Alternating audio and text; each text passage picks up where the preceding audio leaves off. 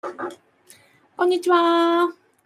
え公務員が職場で言えない話を聞く人は、美子和美と申します。えっ、と、今日はですね、あの、ラジオと YouTube でと言おうと思ったんですが、今日スマートフォンを家に忘れてきてしまいまして、すいません。えー今日は YouTube のみのライブ配信となっております。えー後ほどですね、音源のみ、あの、ライえーラジオにアップいたします。よろしくお願いします。今日はですね、えっ、と、国家公務員の広域移動手当について解説ということで、お話をしたいと思います。この放送を聞いていただきますと、まあ、移動になったと、えー住居を、あの、住居の移転を伴う移動になられましたということで、えー広域移動手当について知りたいという方に、えー解説をいたします。よろしくお願いします。と、なんでこんな話をするかと言いますと、ね、まさにもう、あの、移動の内需があって、で、あの、広域、うんと、移動手当ってどんなものなのかとか、地域手当との関連とかですね、まあ、額はいいかがなものかというような話がちょっとね、あの、いただいておりましたので、あ、これについてちょ今日は解説したいと思います。えっと、うんまずは広域移動手当は、まあ、その通り、広い地域をあの移動したときに、えーもらえる手当になります。えっと、その距離はですね、60キロ以上の距離が、あの、を移動すると、えー60キロからえー300キロ未満であると、えっと、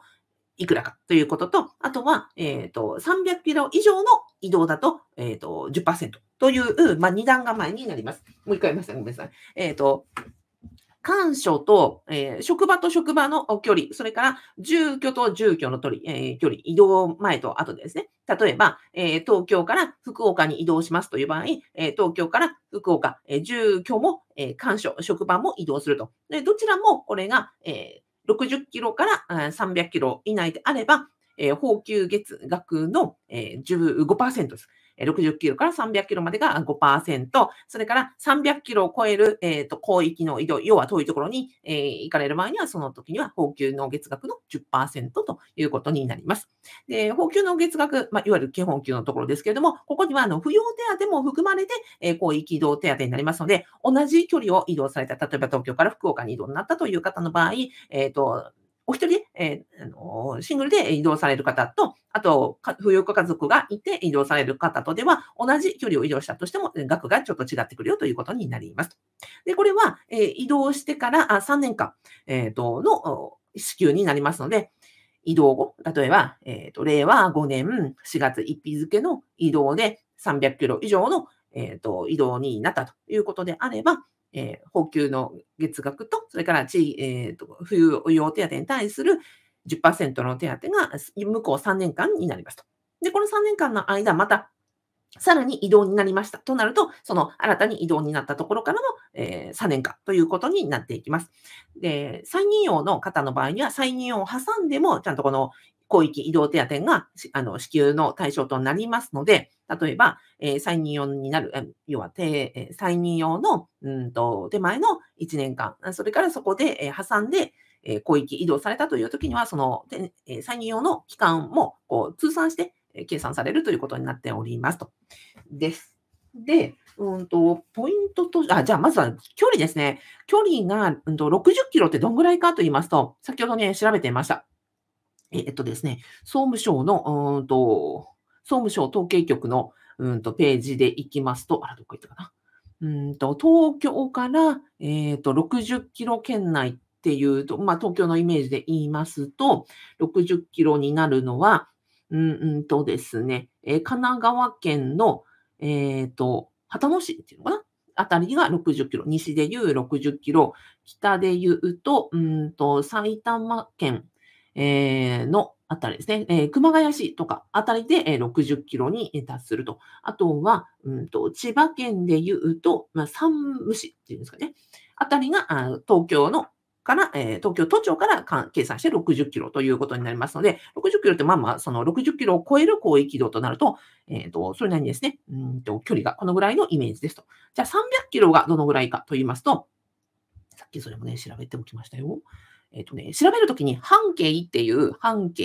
という、うんと、ひらがなで書かれたサイトが結構便利でして、えー半径というとサイトに行ってですね、このここというふうにポイントを押すと、そこから何百キロ以内、60キロ以内とか、あの、60キロを超えるとか、300キロをうんと超えるみたいな範囲を指定すると、こう、範囲、円、なんですか、えっ、と、円が描かれていて、そこで300キロとか60キロとか計算できます。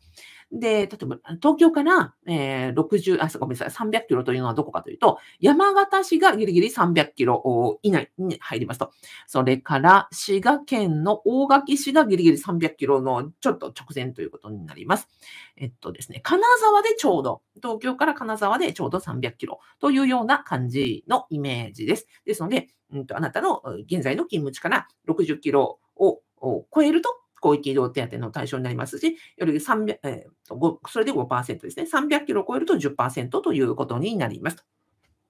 です。で、えっ、と、ただし、不妊地がですね、うんと、地域手当が高い地域がありまして、地域手当というのは、都会に行けば行くほど、え高くなるという手当でありますと。えっ、と、例えば、一番高いところで言うと、東京都で、うんと、20%ですね。一級地、えー一級地が、一級地、二級地、三級地、四級地、五級地、六級地、き 六級地、七級地といううん7段階にはなってまして、えっ、と、一級地というのが一番高い20%ですね。20%になっているのは東京でしたね。はい。あ、ごめんなさい。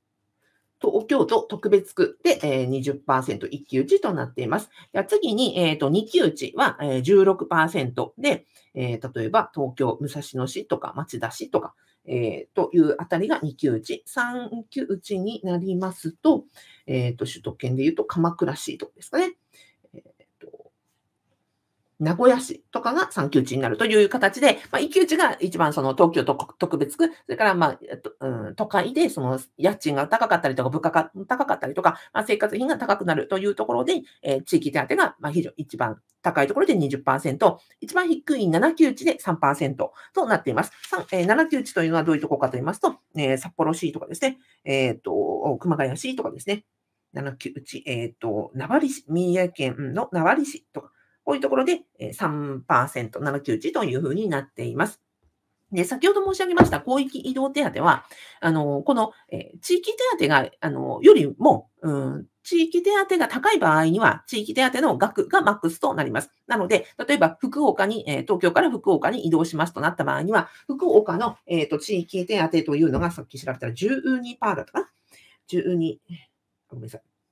福岡市は、えー支給割5級地で支給割が10%ですね。ごめんなさい。なので、えー10%、先ほどの、うん、と地域手当手当も10%ですので、えっ、と、まあ、どちらも同じと。で、どっちもあの足して20%にはならないです。なので、えっ、と、どちらが高い方、えー地広域移動手当と、それから地域手当と、どちらが高い方であって、で、どっちも足し算をするということではなく、えっ、と、その高い方を採用するという仕組みになっております。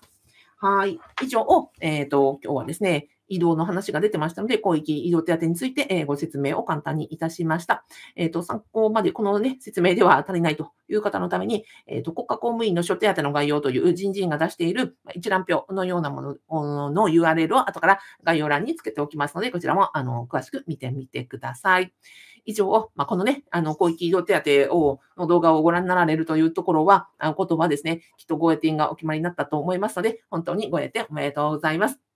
あの、なんだっけ、引き継ぎとか、えっ、と、そうですね、着、移動前の、まあ、今の業務をすべてね、片付け、引き継ぎをして、そして、まあ、引っ越しをし、の準備をしながらですよ、で、向こうに移動して、転出手続きなんかも踏んで、えー移動、引っ越しをして、で、新たな着任地でね、着任をして、えーお家の方もね、荷ほどきをしながら、新居の手続きもしながら、そして、えーお仕事にも新たなお仕事になれられるというところで、まあ、心身ともに、えー、講師ともに大変だと思いますので、どうぞどうぞ、あの、お体に気をつけて、あの、ご準備なされてください。あとは、えっ、と、そうですね。はい。以上でございます。えっ、と、あ、私はですね、えー元法務省職員で、えー庶務係長をしておりました。え在職中にですね、10年間合法な副業をしておりまして、現在も、え公務員が職場で言えない話を聞く人として、え公務員の、え合法な副業、それから、え人間関係と悩み、えそれからですね、公務員を辞めたい話なども、え定期的にこの動画で、あの、解決するチャンネルをしておりますので、よかったらチャンネル登録などしていただいて、えー他の動画も見ていただけると大変嬉しいです。はいあとはですね、あの、公務員の、あ、アビコカズミの副業不動産ゼミという公務員が、えー在職中に合法にできるですね、あの、副業について、えー不動産について、えー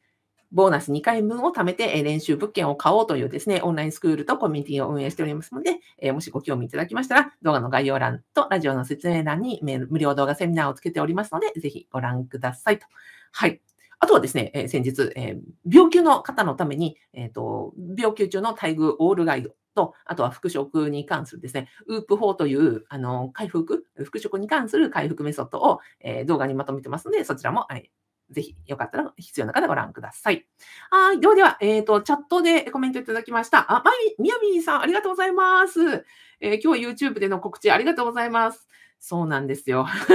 スマホ忘れたんです、家に。スーさん、今日もありがとうございます。今日はあのこちらにお越しいただき、大変お手数をおかけしました。ありがとうございます。はい。ではでは、えっ、ー、と、今日はこれで終わりたいと思います。今日は土曜日ですね。はい。良い週末をお過ごしください。えっ、ー、と、それではご覧いただいた方に、あなたにですね、高評価のグッド、あの、マークと、それからいいねのハートマークをお送りして終わりたいと思います。ありがとうございました。